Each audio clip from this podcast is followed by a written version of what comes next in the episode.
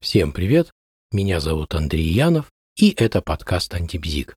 Сегодня есть желание поэкспериментировать с темой подкаста. Недавно у меня возникла идея сделать в качестве темы ответ на парные вопросы. Так вот, на днях на почту пришло несколько вопросов, в частности, вопросы от Алексея, а, простите, Алекса 84 и Сергея. Первый вопрос звучит так.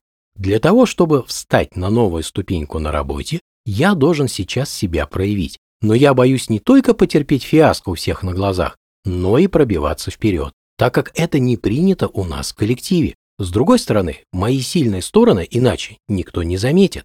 Я от этого испытываю постоянный стресс. Что делать? Я ведь только недавно окончил вуз и еще не искушен в таких вопросах. Второй вопрос звучит следующим образом.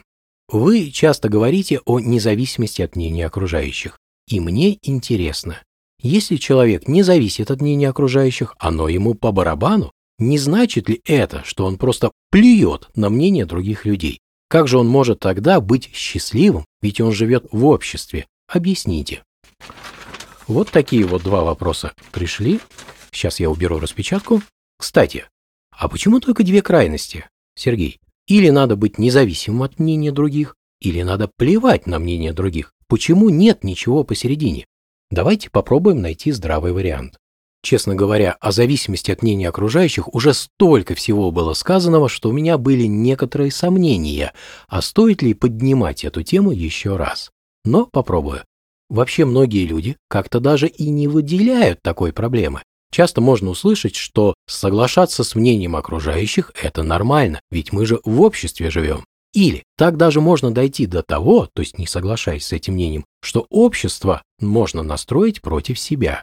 И рассуждая подобным образом, мы легко придем к заключению, что подобная зависимость – это норма. И многие именно к такому заключению и приходят и живут с ним всю жизнь.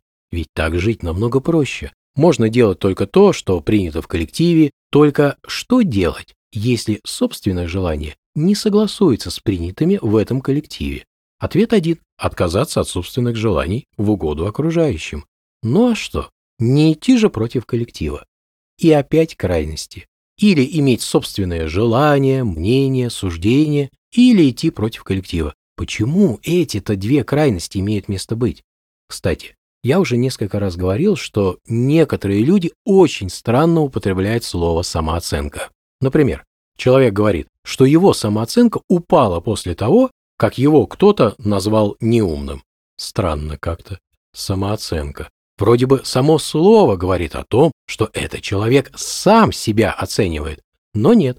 На практике эта самая самооценка является всего лишь отражением оценки других людей.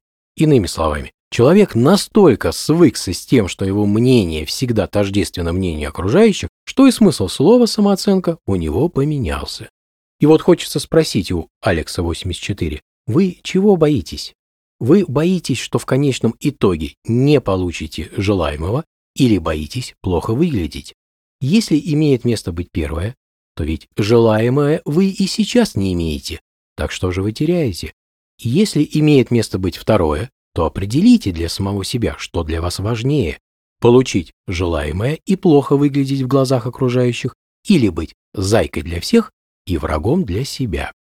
А что вообще страшного может произойти, если проигнорировать или даже наплевать на мнение окружающих? Очевидно, эти окружающие будут настроены против вас. И на самом деле это не лучшая стратегия действия. А как же быть? Очень просто не смешивать зависимость от мнения окружающих и игнорирование. Или даже такими словами, не смешивать независимость от мнения окружающих и наплевательство на это самое мнение. Почему бы просто не учитывать мнение окружающих в решении своих жизненных задач? Ведь оно тогда просто будет частью условия ваших задач. И да, а как же с самооценкой тогда быть? Нет ли тут противоречия? Нет. Противоречия нет. Если кто-то мне говорит, что я, например, странный или, скажем, ну, неумный, это вовсе не значит, что со мной что-то не так.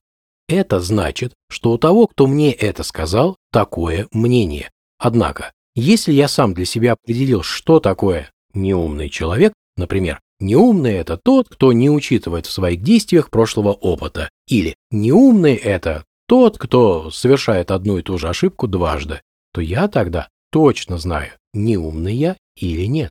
Далее я смотрю, соответствую ли я своему определению или не соответствую. Если я прихожу все же к заключению, что я неумный, то я решаю, хочу ли я таким быть. Если не хочу, то тогда думаю, что мне нужно сделать для того, чтобы таким не быть, и делаю это. Кстати, замечу, что ответ, что делать, содержится уже в самом определении этого понятия. И вот когда я все эти шаги совершил, то какая мне разница, что кто-то там говорит про меня? Думаете, ответ никакой? Если вы так подумали, то ошиблись. Разница есть. Я просто учитываю его мнение обо мне во взаимодействии с ним. Например, когда принимаю решение, ну, скажем, стоит ли мне вот с этим человеком совместно работать над каким-то, ну, важным проектом, и каковы будут последствия нашего сотрудничества. Также не менее важно и понять, почему этот самый некто думает, что я не умный. Какие у него основания так думать? Зачем ему нужно думать именно так? Это очень важная информация. Независимость от мнения окружающих – это не наплевательство на мнение других людей.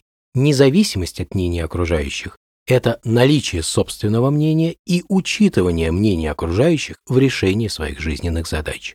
Сергей, я ответил на ваш вопрос. Напишите, если что-то осталось непонятным или с чем-то не согласны. Давайте вместе найдем правильное решение. Хочу еще добавить, что свое мнение всегда надо проверять.